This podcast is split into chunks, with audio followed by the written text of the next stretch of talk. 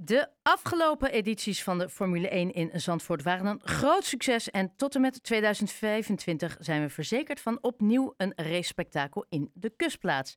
Maar of de race daarna ook nog jaarlijks in Zandvoort zou worden gehouden, is nog maar de vraag. En die vraag stel ik aan Robert van Overdijk, zakelijk directeur van de Dutch Grand Prix en het circuit.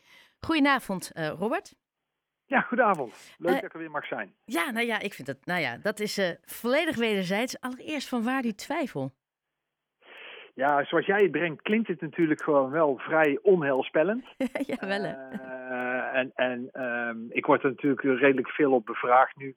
dat zit hem eigenlijk gewoon simpelweg in het feit dat er meer vragen of meer aanbod is dan dat er gewoon ruimte is op de kalender. Ja. En ja, door, door verschillende oorzaken is uh, Formule 1 natuurlijk wereldwijd enorm gegroeid. Ik denk dat bijvoorbeeld die Netflix-serie daar enorm aan bijgedragen heeft.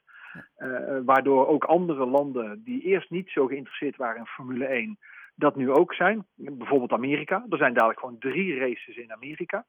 Uh, en FOM heeft natuurlijk, Formula One Management heeft een uh, hele duidelijke groeistrategie. Dat ze eigenlijk op alle continenten uh, vertegenwoordigd willen zijn. En als je nu naar de kalender kijkt, dan zit het zwaartepunt dus nog steeds op de, op de Europese circuits. en als zij willen uitbreiden naar andere delen van de wereld, dan zou het zomaar kunnen zijn dat dat ten koste gaat van het Europese continent. En dat niet zomaar alle races jaarlijks op de kalender kunnen blijven staan. Ja, en, en welke afwegingen maakt zo'n organisatie? En waar ligt dan de grote competitie voor ons circuit? Dus inderdaad weer, heeft dat dan te maken dat het groot verdeeld is? Of heeft het ook weer te maken wat we ook een beetje hebben gezien met voetbal? Uh, wie betaalt het meeste geld? Nou, kijk, ik, laat, laat helder zijn dat natuurlijk alles in de wereld heeft met geld te maken. Hè. Of dat dat goed of slecht is, laten we dat heel even dan in het midden laten. Maar natuurlijk speelt dat mee. Uh, zeker landen die, eh, die heel graag op de kalender willen komen, die hebben daar nu eenmaal gewoon veel voor over.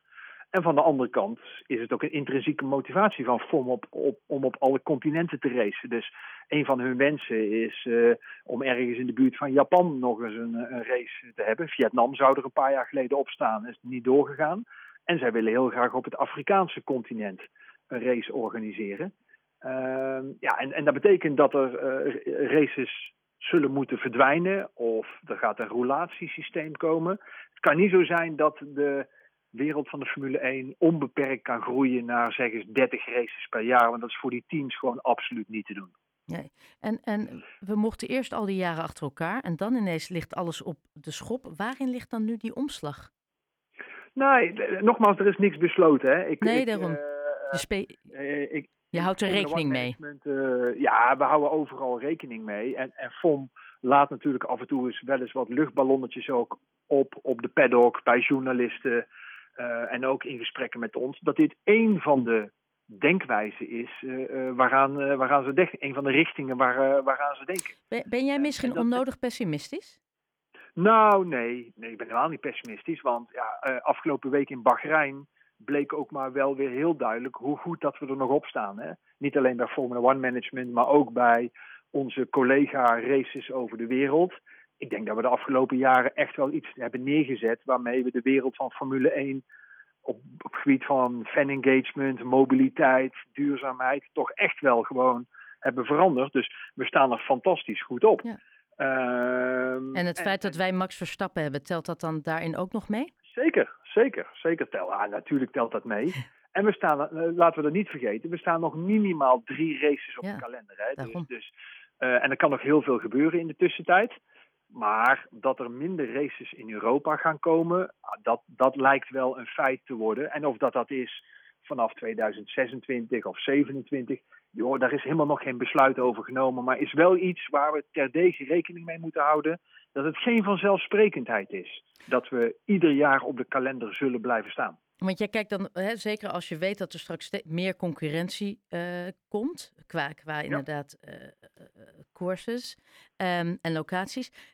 Wat zijn de, US, de, de unique selling points van Zandvoort? En wat zijn dan misschien iets waarvan je denkt, als we dat nou eens verbeteren, dan maken we straks meer kans?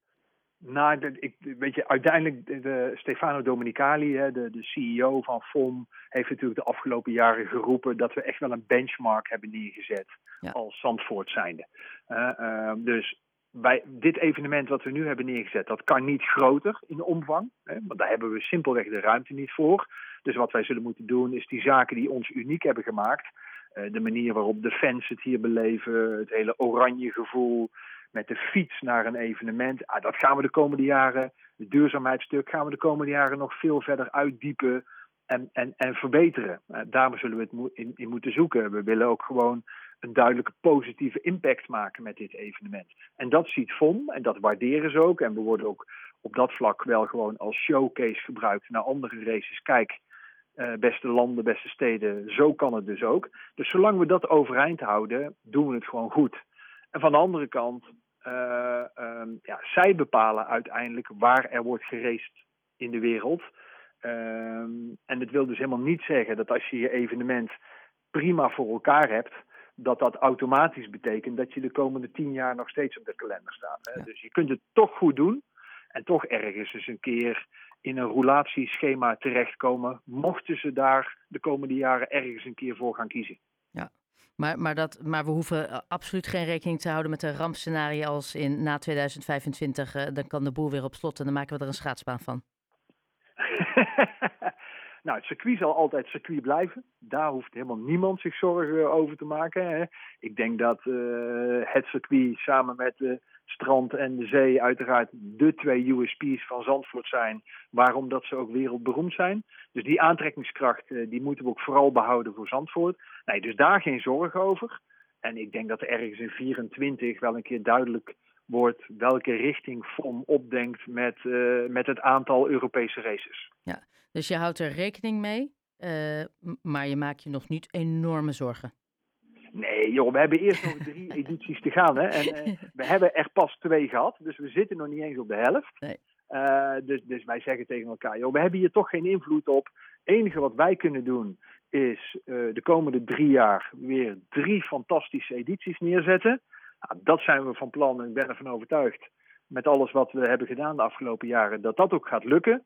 Uh, en van daaruit kijken we uh, rustig verder. Ja, dat komt allemaal wel goed, denk ik zo. Nou, laten we daar gewoon met z'n allen van uitgaan. Hè? En eerst nog eens genieten van drie uh, jaar achter elkaar een fantastisch evenement. Ja, dat, dat kan alleen maar beter worden. want je, je, hebt het in de vingers. Robert van Overdijk van de Grand Prix, heel erg bedankt weer voor je toelichting en je tijd. En veel succes ook de komende maanden. Dank je wel. Dank je. Graag gedaan.